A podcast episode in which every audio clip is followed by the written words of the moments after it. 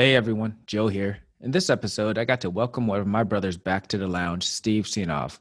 Steve is the Command Chief Master Sergeant of the 20th Fighter Wing at Shaw Air Force Base in South Carolina.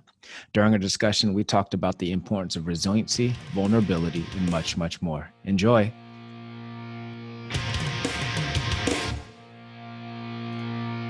Life, learning, leadership, the Llama Lounge.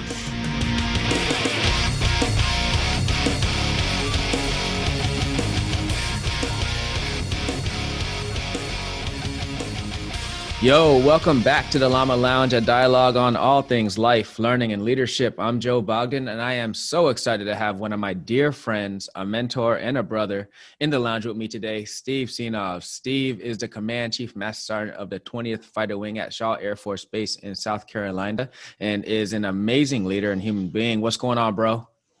Hey, what's going on, Joe? It's good to be back on. I remember the last time we chatted, I was down in South Korea, stationed up at Kunsan.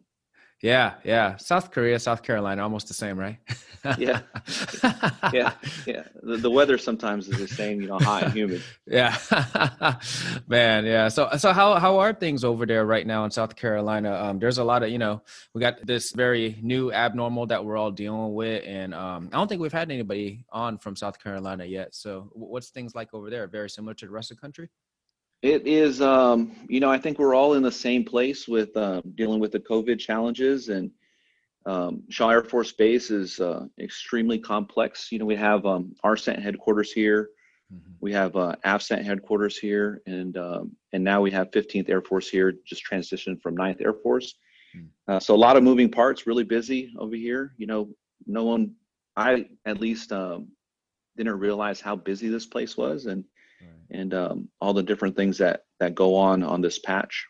Yeah, I bet. I mean, yeah, there's so much stuff going on there. And the base itself isn't like around a bunch of stuff, right? But there's so much stuff going on the installation. Yeah, absolutely. I mean, you know, we're flying combat lines out of here on 24/7, and we have a lot of combat coded aircraft out here. So, you know, we provide a lot of combat capability to the warfighter, you know, in small town Sumter, South Carolina. Yeah, that's awesome. So I know you've been on the show before, like we talked about, but that was with like the rest of the triumvirate and we didn't really get to know you necessarily. So I was hoping maybe you could share a little bit about, you know, where and how you might've grown up and some of the experiences you had and like what it is like you do now as the command chief of the 20th Fighter Wing. So it seems like just the other day, I raised my right hand, said I'll support and defend the Constitution. You know, originally born and raised in East Elmhurst, New York. Came in the military right out of high school at 19. Had no desires of doing anything but 4 years. And to be honest, it was extremely rough when I first came in. Did really well in basic training.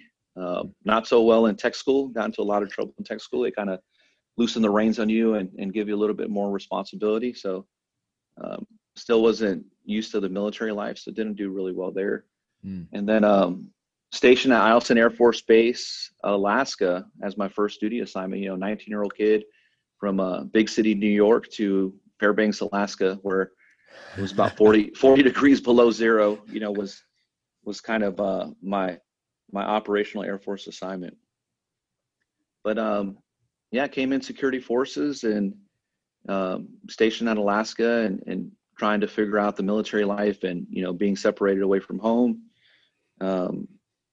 Met a lot of good people out there. I hated every single day of my time there, my first year and a half, I think, just because, you know, I was isolated. I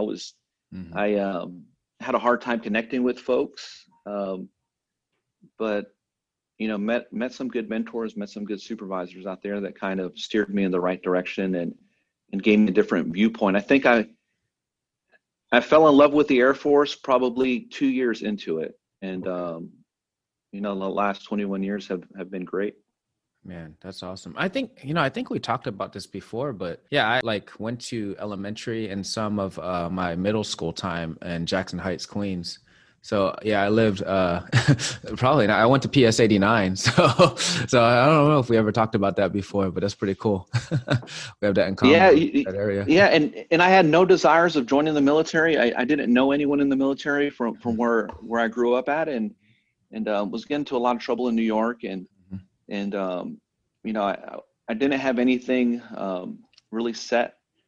I had no plans, barely graduated high school, and military, I bumped into a recruiter and he was like, hey, you know, great opportunity to get out of New York and do something different and travel. And, you know, like I said, I was getting into a lot of trouble, and I was like, well, military seemed to me like an easy way to do something positive in my life. Mm-hmm.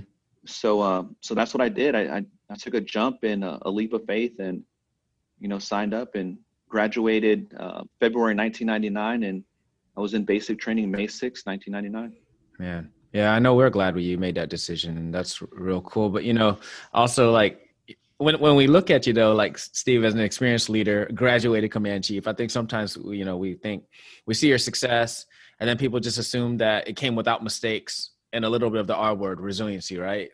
So I was hoping, man, maybe you might be able to share your perspectives and maybe some of your experiences along the way, like, because it's really easy for us to see somebody in a position like yours, like I said, and assume that everything just kind of went right along the way. Yeah, Joe, you know, it's funny because when I talk to different groups and different engagements, you know, ALS or first term airmen, or different panels that I'm on, everyone always just assumes I was like a good old boy and, did really great in the military my entire career. And that's far from the truth. You know, like I said, I've been in 21 years and I barely graduated high school. Mm. I literally barely graduated high school. And, in tech school, like I said, I got into a lot of trouble there. I failed all my tests in tech school. I got into an altercation at the DFAC at Camp Bullis, and I got washed back a week for fighting and had a really hard time. And then I get to my first base and I've never really been outside of New York and struggled hard, and I failed my first stand eval. So I was literally like one foot out the door in the military relatively quick. I had one good supervisor that kind of changed my viewpoint, because I was just used to everyone just yelling at me. So it seemed like no one could connect with me. And the way I felt was that no one really cared. So I just kept doing what I wanted to do, and it wasn't working. I was getting into a lot of trouble. My resiliency factor wasn't very high, you know, because I don't think I believed in myself at that point. Mm. And, you know, I came into the military and I had a lot of baggage. You know, I grew up without a dad, and, you know, always wanted to have a father figure in my life. Never really had that. Mm-hmm. And the supervisor that kind of changed my perspective. He was, you know, I'll never forget it. You know, he comes out on a post check, and instead of yelling at me and telling me, you know, the things I don't know and the things that I did wrong, he was like, hey, Steve, hop in my truck. And, just driving around my area, and he established a relationship with me. You know, he wanted to know about my background, and he wanted to know about what aspirations I had and what I wanted to do and what I wanted to get out of the military. And he was like the first person to really connect with me and change my viewpoint on things, you know. And after he established that relationship and that bond with me, you know, every day I came to work, I wanted to do right, not because of the military, but just because I didn't want to disappoint him. Mm, yeah. So I think sometimes, you know, you have to establish the connections with people, find out what their story is, and then go from there. You know, everyone has different ideas of leadership, and, you know, you can read this book and hear this podcast and you know, kind of follow a checklist on leadership. But a lot of times that we forget, you know, the human element of it. Right. Yeah. Just getting down to that connection piece. And I think it seems like there are so many reasons why people make excuses for not having that connection, right? Like if you were already seemed like a troubled airman, it seems like some people are just not going to make that connection with you, whereas that guy did, right? And it probably, I don't know if it was necessarily the defining moment that switched everything for you, but I mean, it was an important moment, right, for you, and helps you get to where you're at today. No, absolutely. You know, so I'm not going to say that I was perfect. You know, after I met him, you know, I fell on my face a couple of times, but he always had faith in me, and he always, you know, kicked me in the butt when he needed to. And you know, it wasn't, you know, like a next day turnaround thing, but every single day that I woke up, you know, I tried harder and harder, you know, and I ironed my uniform, and I studied my post briefing, and I you know, knocked out my CDCs, and kind of just changed my viewpoint. Like I said, he wasn't a supervisor to me. He was more like a father figure. And then I went on from there, you know, and after I met him and worked with him for about a year, year and a half, he had PCS to California, and then I PCS to Aviano Air Base in Italy. Got married prior to leaving Alaska with my wife, and kind of just took off from there. Yeah. And it's crazy too, Joe, because like, you know, I've been married for almost 19 years, and you know, I'll never forget, you know, the resiliency piece of it. You know, like a lot of people, and when they see me walking around, they assume that I have everything figured out. You know, I've been a chief for almost 5 years now, and I've had a very successful career, and everyone just assumes like, man, this chief has his stuff together. But you know, me, like a lot of other folks, you know, we struggle with a lot of different things, and I have too. When I got married and went to live overseas with my wife, you know, she was pregnant at the time, so just trying to figure out life with going overseas to a new area. I had a line for staff sergeant, newly married. My wife is pregnant. Mm-hmm. You know, that was a big change for me and a lot of responsibility, Joe. And I had a hard time with that. Mm-hmm. Yeah. I mean, that's a lot of stuff happening at one time. And I think I'm kind of experiencing something similar where going through so many transitions. You know, like I think that when everything's, you know, we didn't get here on accident, so we're able to deal with a lot of things that change, right? But when everything is changing at one time, it's real hard to get your head wrapped around it and to be able to be successful in those moments. And I think it's really cool that you're sharing that story, because I mean, you think about it, you're going to a new country. Some people don't even know what that feels like. They've never done that before, right? So you're trying to adapt there. You're trying to adapt to your work center, right? You're trying to adapt to, you know, the unknown of being a father, right? And then still probably trying to get to know your wife, right? I mean, you're still learning all these things about yourself. So I think that's... It all happened at once, you know? Right. Like 21 years old, you know, trying to learn how to be a supervisor. And, you know, I grew up without a dad. Like I said, I didn't know what right looked like to be a father, but I know I wanted to be a good one, you know? So that was difficult. And I'm the type of person that I never ask for help.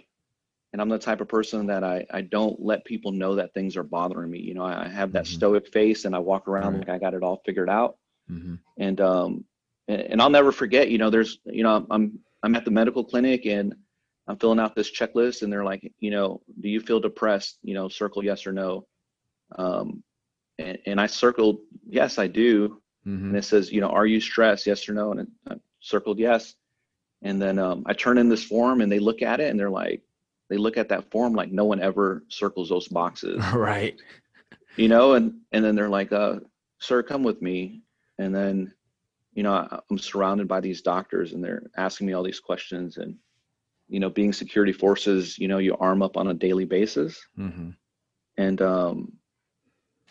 it was funny because, you know, they went back, and I talked to a mental health therapist, and they took my arming authorization, and they said I couldn't arm up for a couple of days because they wanted to evaluate me and check me out. And then they came back, you know, and the medical system has evolved so much since then. Mm-hmm.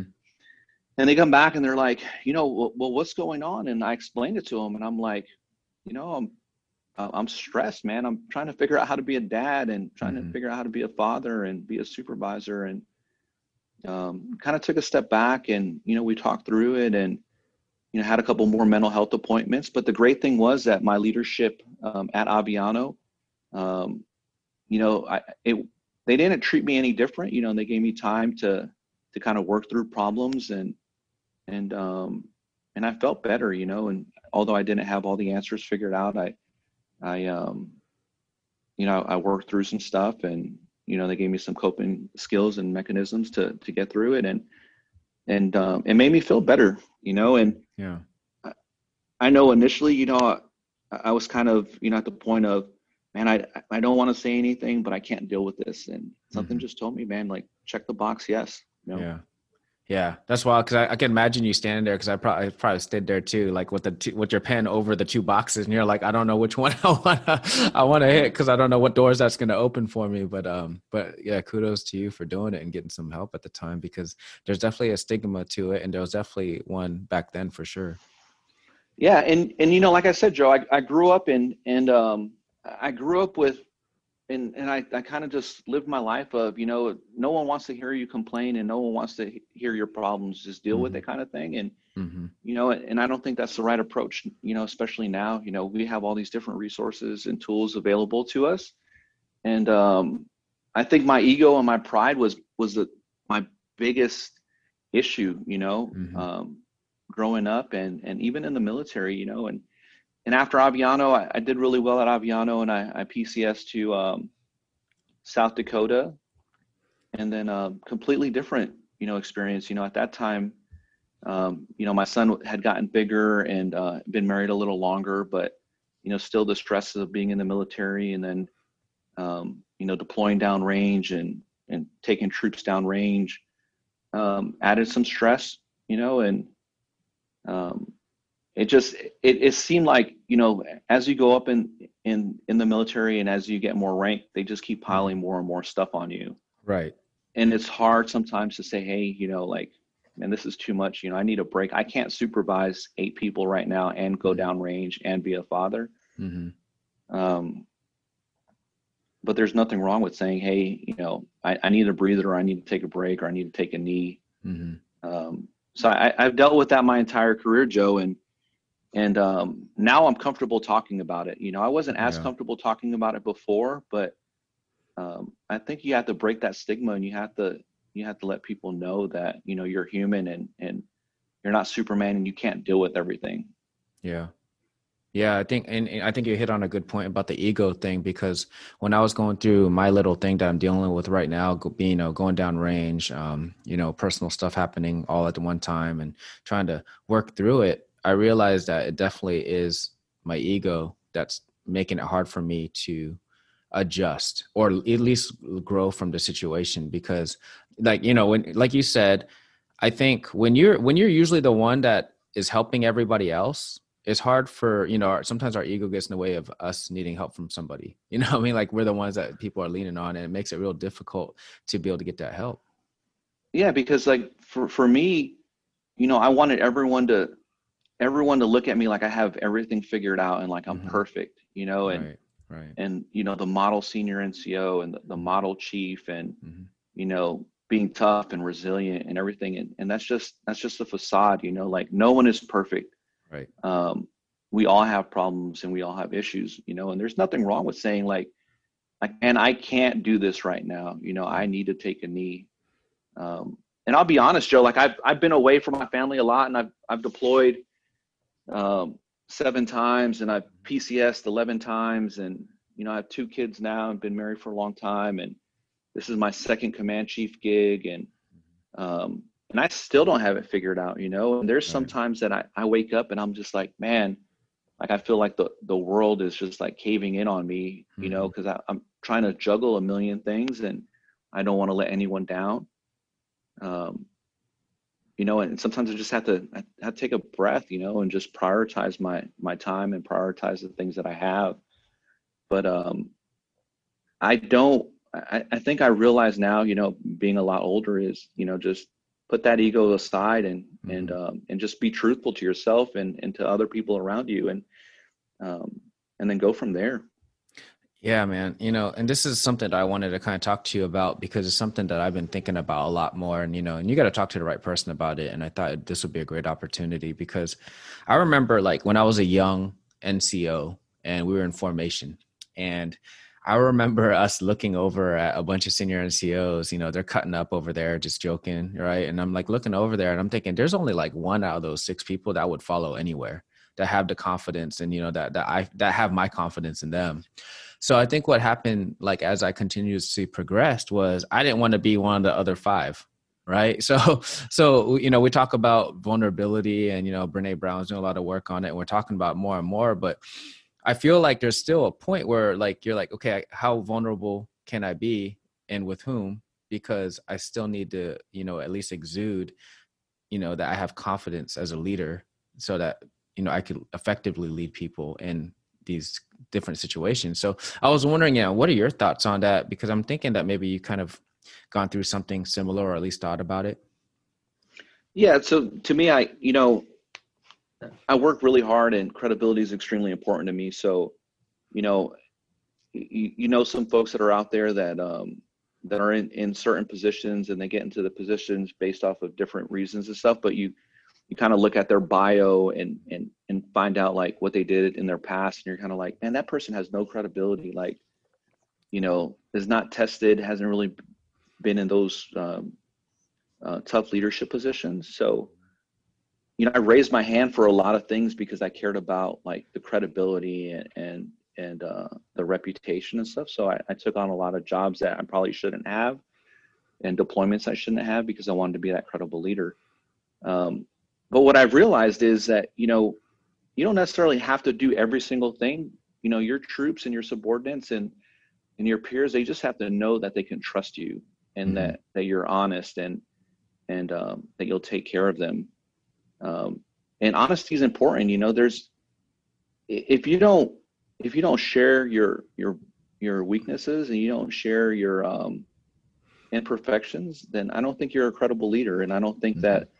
that you're going to get the buy-in that you should, because we're all going through a lot of the same things, mm-hmm. and we need to make sure that, regardless of the situation, that everyone, to our left and our right that we're working with alongside is operating at 100%. Mm-hmm. And I think that the only way that you do that is to foster open communication with the folks that you work with. Yeah. We all can learn from each other, like mm-hmm. Joe, you and I are very similar in a lot of things, and, I'm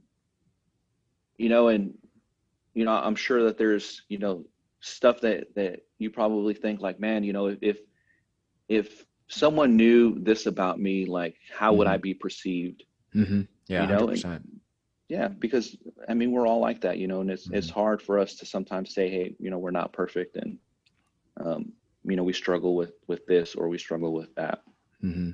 Yeah. And I think that's what's the important piece of like that connection thing you're kind of talking about, is that we all need those people in our lives that we feel, trusted confidants that we can share some of our inner things with, because it's hard, man. Like, especially right now with COVID, man, I've been, this is my second quarantine in a short amount of time, and it's easy to just get stuck in your own head, and trying to deal with it without like talking to somebody about it. So I definitely think that, that having that trusted confidant, building those connections and healthy relationships can help us. Cause like you said, all of us are, none of us are infallible. All of us have issues, and just sitting there stewing in it isn't going to help us get to where we need to be.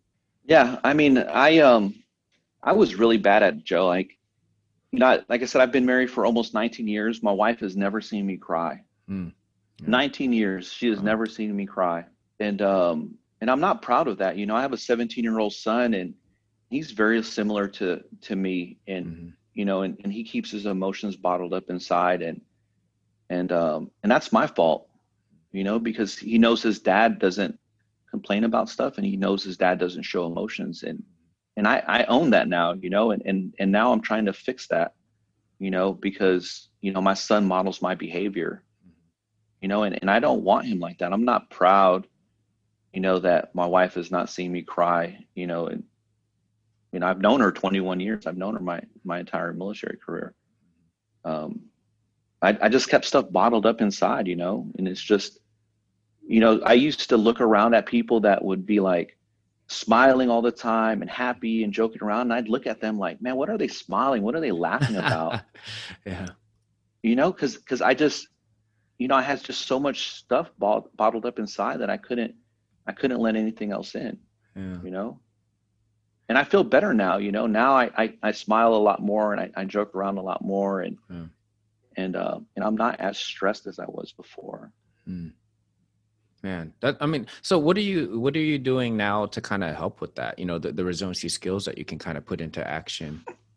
So I share, mm-hmm. I talked to some first term airmen yesterday, mm-hmm. For an hour, and they were asking me some deep questions, man. And I felt like I was in a therapist's office, and I was just kind of unloading on them. And I was just, they were asking me like, what was the hardest decision I had to make in the military? And, what is it like to be, outside the wire downrange, and the emotions and stuff that you feel. Mm-hmm. And you know, 5 years ago, I'd been like, you know, I would have gave him a tough guy answer, like, no, nothing bothers me. And, you know, I'm out there to destroy the enemy and that's it kind of thing, you know, and I wouldn't share anything else with them, you know, but I talk a lot more. And I'm truthful and honest with the way I feel, you know, and I have no shame in talking to a chaplain, and I didn't grow up, you know, very religious. But I have no shame with talking to a chaplain. I have no shame with talking to an MFLAC or a mental health therapist, you know, like, you know, I'll do that all day now. And I feel a million times better when I do, just to let things out and to kind of walk through your emotions and not just keep them bottled up inside your head. Yeah.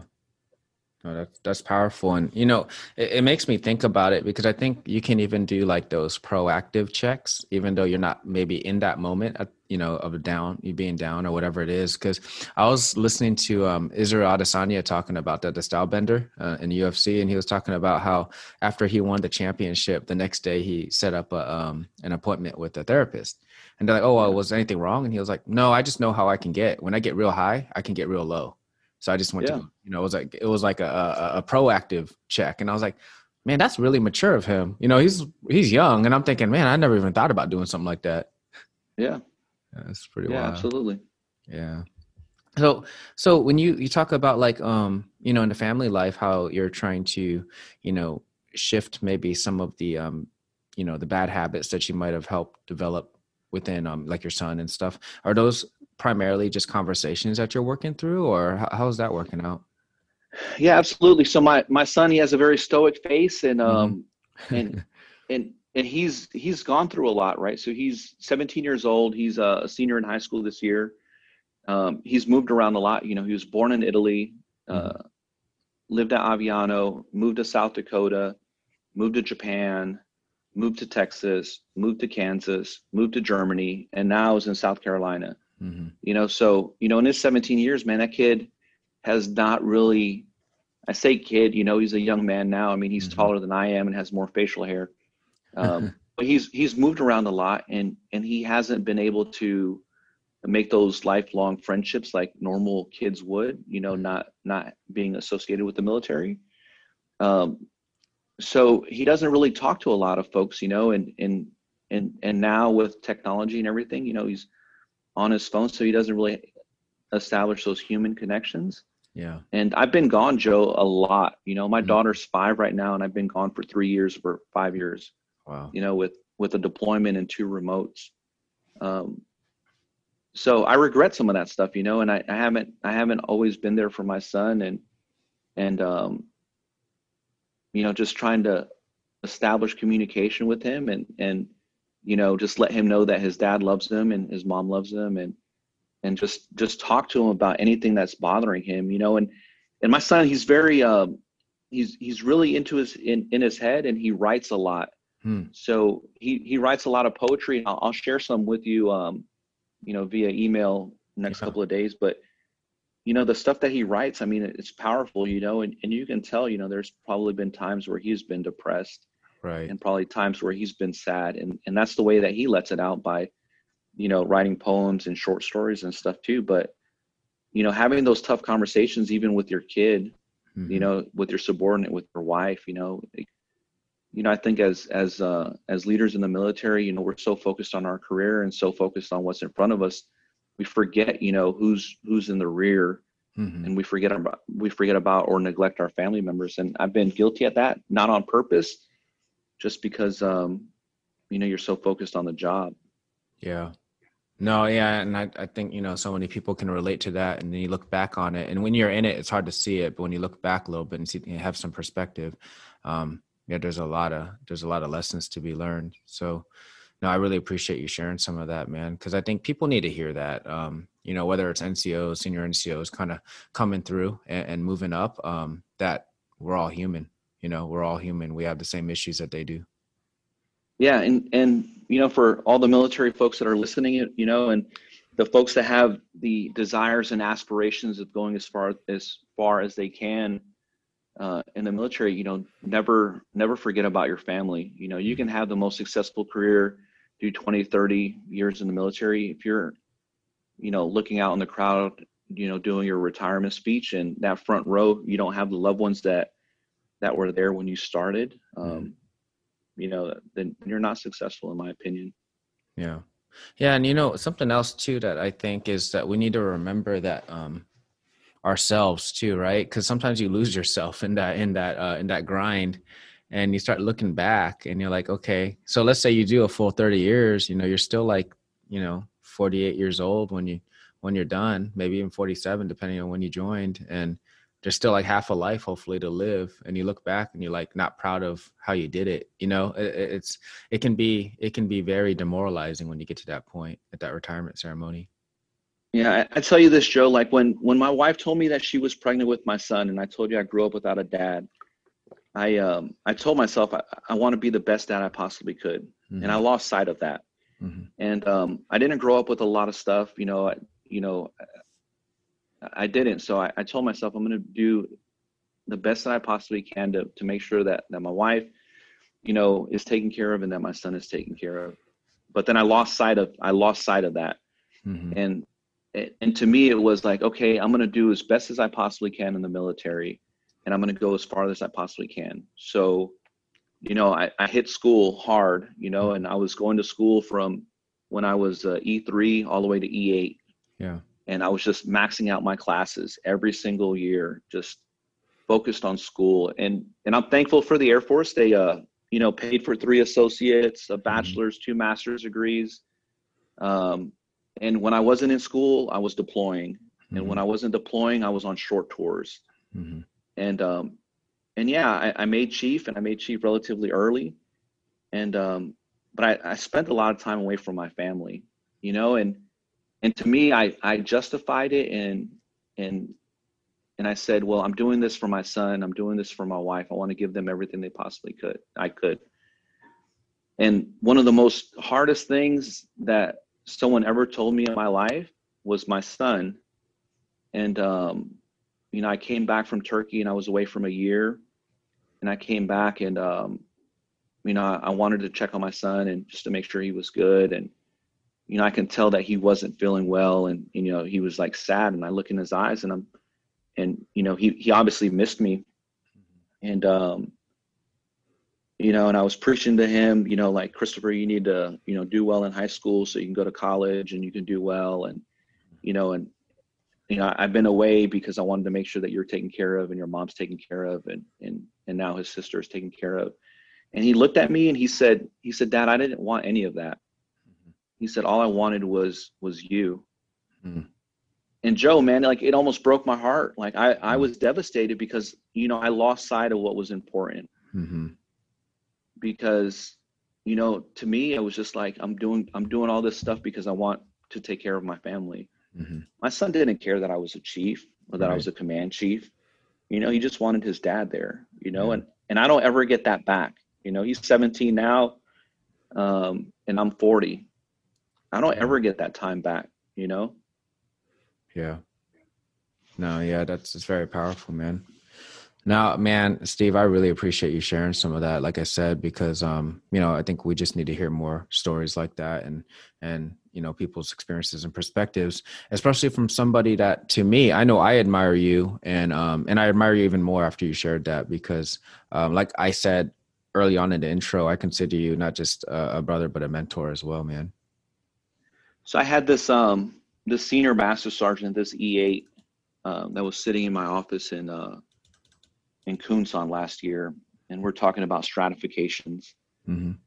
And you know, he's sitting across from my desk, and he found out that he didn't get a stratification on his EPR, and he was devastated, and he was literally in tears, and he said, you know, my career is over. Hmm. And I said, well, why do you say that? And he's like, well, this is my last opportunity. I won't make chief now. Hmm. And then I said, well, tell me about yourself. Right. And he's telling me his story of how he came to the United States with a book bag of clothes, couldn't speak English at all. And now he's a senior master sergeant in the United States Air Force. And both of his kids got full academic scholarships to a college in Florida. Yeah. And his wife's a registered nurse. And I'm looking at him and I'm like, man, he's looking at himself like he's a failure. Mm-hmm. And he's looking at me like I'm successful because I have one more stripe than him and a star on my chevrons. And I said, man, well, what's the measure of success? You know, my one more stripe than yours and that star. And I told him, I said, you know, I look at you as one of the most successful people on this base because you literally came with a book bag on your shoulders and nothing else. And now look, you have a beautiful family, kids, full ride scholarship, a wife that's a registered nurse, and you're going to retire an E8. Mm-hmm. You're successful. Right. You know, like, what's the measure of success? You know, like, I think you can retire at E6, you know, with a happy, healthy family, man, and you're successful, you know, like, I think sometimes we chase things that we think are important, right? You know, and we focus on materialistic things that aren't. I have to have that brand new Mercedes. I have to have that $400,000 house. I have to have those $300 sneakers, you know, like that's all stuff that's irrelevant, you know, focus on what's important, your family. Yeah. And, you know, if you don't, maybe, you know, some people don't necessarily have what you consider a traditional family, but there's a lot of things that, you know, that are important. Right. And they just we got to figure out what those things are to us. So yeah, for sure. So, hey, bro, like you went from when we were together at Spangdahlem, and then you transitioned to the Wolf Chief, and then you came, you know, now you're the command chief over, you know, in Shaw. What are some, I know you talked about how your thinking has evolved over 5-6 years when it comes on a personal level of resilience and everything else, but are there some things that you feel like your leadership perspectives have evolved from those experiences as well? Yeah, I try to see, like, you know, what's the intent and like what do we really want to get out of something, right? So, you know, like working for a wing commander, I understand what his vision is, and I understand, you know, like where he wants to take the wing or a wing. And then I don't get too focused on like micromanaging every single detail of it because, you know, different positions that you're in, you have to, sometimes you have to give, sometimes you have to compromise, sometimes you have to adjust your leadership style to kind of turn that entire ship into one direction to make sure that it meets like your commander's intent. So it's really just, you know, establishing those relationships with all the different people, adjusting your leadership style to different folks. You know, just because I'm a command chief doesn't mean that people have to adjust to me. Right. You know, I have to be able to adjust to group commanders. I have to be able to adjust to squadron commanders, to group superintendents, to squadron superintendents, to first sergeants. So you can kind of guide and shift them all into one direction to meet the boss's intent, you know, to get to where we need to be. And relationships matter. You know, you can't run an organization by your position power. You know, you have to be influential. You have to be inspirational. You have to be willing to get your hands dirty and to work alongside the team to be successful and to be productive, you know, and it doesn't matter if you're an E1 or an O10, every single person is vital to the mission. And we need every single person to be operating, you know, at 100% capacity. And sometimes we have to take a step back and say, hey, look, like we're pushing this team extremely hard right now. And maybe if we took a little bit of a break, you know, we'll take a little bit of mission loss, but in the long scheme, you know, in the long stretch, we'll be better off than what we're at now. So just kind of changing your philosophy, changing your leadership style and you know, thinking about the long-term picture versus like the short-term gains. Yeah. No, that's some great advice, man. Yeah, I appreciate that. Man, Steve, this is a great convo, bro. And I love catching up with you every time, man. I really do. And we got to do it more often for real. Yeah, Joe, I feel like, you know, I've listened to your podcast before and I kind of feel like I'm all dark and gloomy over here. you know, because, you know, usually there's a lot more jokes and stuff. But no, I love chatting with you, Joe. Like, mm-hmm. you know, you're someone that I respect a lot, and you're 100% every single thing that you do. You know, if I can offer you some advices, you know, breathe a little bit, you know, take some time, and, you know, it's good to relax and take a knee every now and again, mm-hmm. you know, but, you know, a lot of folks, you know, a lot of folks look up to you, and a lot of folks look at you and other leaders like you, and they're trying to go 100 miles an hour just like you do. Yeah. You know, and not everyone can do that. So sometimes it's good just to, you know, take a breather and relax a little bit and let people catch up. Yeah, no, I appreciate that. And actually, I had a close friend tell me that. And then today I actually took a break. This is pretty much one of the only things that I'm doing. And to me, this isn't work. You know, this is just a fun conversation with a buddy. So, yeah. And you were saying about resiliency, like having conversations like this, Joe, yeah. with you makes yeah. me feel better, you know, mm-hmm. and you don't necessarily need to, you know, be laying down on a therapist's couch, but sometimes just having a conversation, you know, a truthful conversation with someone that you respect, man, could, mm-hmm. you know, and work miracles. Yeah, absolutely.